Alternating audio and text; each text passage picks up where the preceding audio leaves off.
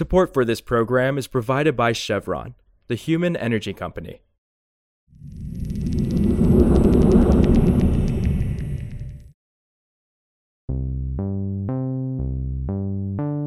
This is Politico Energy. I'm Kelsey Tamborrino. The Biden administration took a key step on Friday toward the potential approval of the Willow Project, a huge oil drilling plan put forward by ConocoPhillips in the North Slope of Alaska. The project was originally approved back during the Trump administration and later supported by the Biden administration. But it was then blocked by a federal judge who said the original environmental review was not sufficient. Now, Biden's Interior Department has issued a new draft environmental analysis that includes several options the administration could pursue. And those paths highlight how Biden is trying to balance the need to bring down oil prices while meeting his fading climate ambitions. So today, I check in with Politico's Ben Lefebvre about what the Biden administration's new report Friday means for the Willow Project and how Greens are reacting. It's Tuesday, July 12th.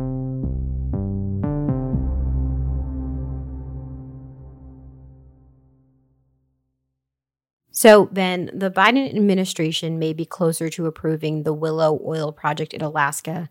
Can you remind us why this is so controversial? Yeah, ConocoPhillips was one of the few oil companies that is still looking to expand its footprint up in Alaska. And it wants to do so in an area called the National Petroleum Reserve up in Alaska.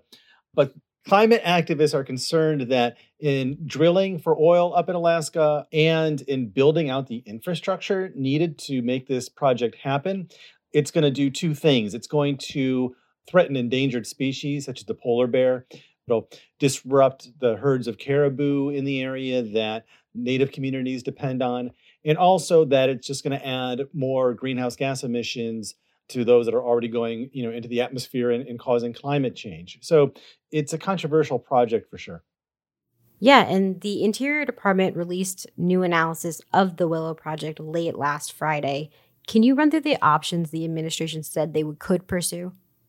There are a few options. One is the ever present option for no action, which would just be the Interior Department saying thanks, but no thanks on this project, it's not going to happen. The other uh, end of the spectrum is the option to just let Conoco Phillips build the project as it had already planned. You know, this includes like an airfield, it includes pipelines, it includes a gravel mine they would need so it's not just the five drilling wells or well pads that kind of gets the headlines. It's a little bit of a almost creating like a miniature village, I guess you would say. And then the one option that Interior added, which hadn't been on the table before, was to allow the project in a reduced form, I guess. So instead of allowing all five drill pads as Conoco is, is asked, it would just allow for three drilling pads, and then Conoco would have to cut the project back away from a lake in the region that's considered ecologically sensitive or ecologically important. So, what do all these different paths mean? Does it signal support for approval of the project? What are you hearing on that end? The environmental community is very concerned that even though there's the no action alternative on the table, that this is just inching the Interior Department closer to approving the project in some form.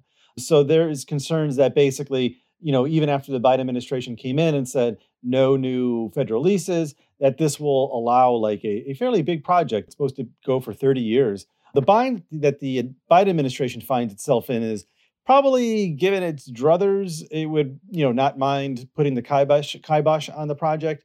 But the project has a, a pretty substantial political backing from Senator Lisa Murkowski, who's you know angling to get some sort of rejuvenation into the Alaska oil industry.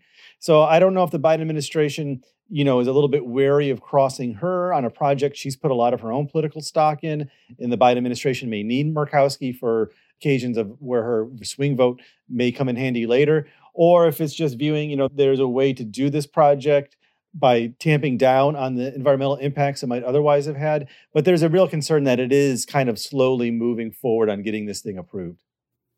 Is there anything else that stood out to you from Friday's analysis? Just that it came out so late. I mean, the administration's been going back and forth on whether to approve this project. A, a federal court in Alaska, a judge in Alaska, found that when the Trump administration put out its environmental review on this project, that it was insufficient, that they had cut too many corners. And the Biden administration had a chance to basically say, we're not going to defend it, we'll just let this thing go. But they stepped in and said they would do so. So they're, they're doing this thing with this and other environmental reviews of oil and gas projects of basically trying to, not very successfully, putting out the press releases on these things at the proverbial minute before midnight. This thing came out at almost 7:30 p.m. on a Friday evening, kind of out of nowhere. You know, it shows that they're politically they're trying to hew to some sort of middle path, but they're not really making particularly anyone happy with it. Because even though environmental groups have come out and said that they're worried that this is going to pass, if the Biden administration does go forward and say well, we want to get this done in a reduced mode, like with the only three drilling pads, they'll probably have the worst of both worlds of peeving off the environmental groups who support the Biden administration kind of counts on for votes and not really making completely happy the oil and gas industry that you know is trying to keep on its good side as gasoline prices remain an issue. So we'll wait to see when this gets the next kind of uh, decision put in on what they're actually going to do. But again, it shows this middle path that they're hewing to that doesn't really seem to make anybody happy. Also, the Texas power grid suffered tight supply conditions in the past few days as temperatures there spiked, driving electricity consumption to record levels and raising the risks of blackouts. As a result, the state grid operator ERCOT warned that the state could face a power shortage if consumers didn't conserve power to keep the lights on.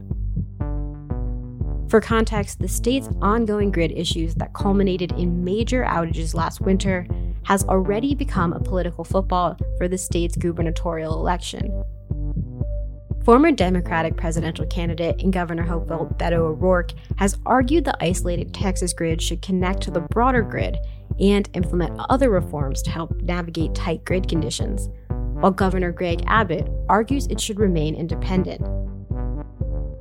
For more news on energy and the environment, subscribe to our newsletter at politico.com slash morningenergy. Some of the music in today's show was composed by the mysterious Breakmaster Cylinder. I'm Kelsey Tamborrino, and we'll see you back tomorrow.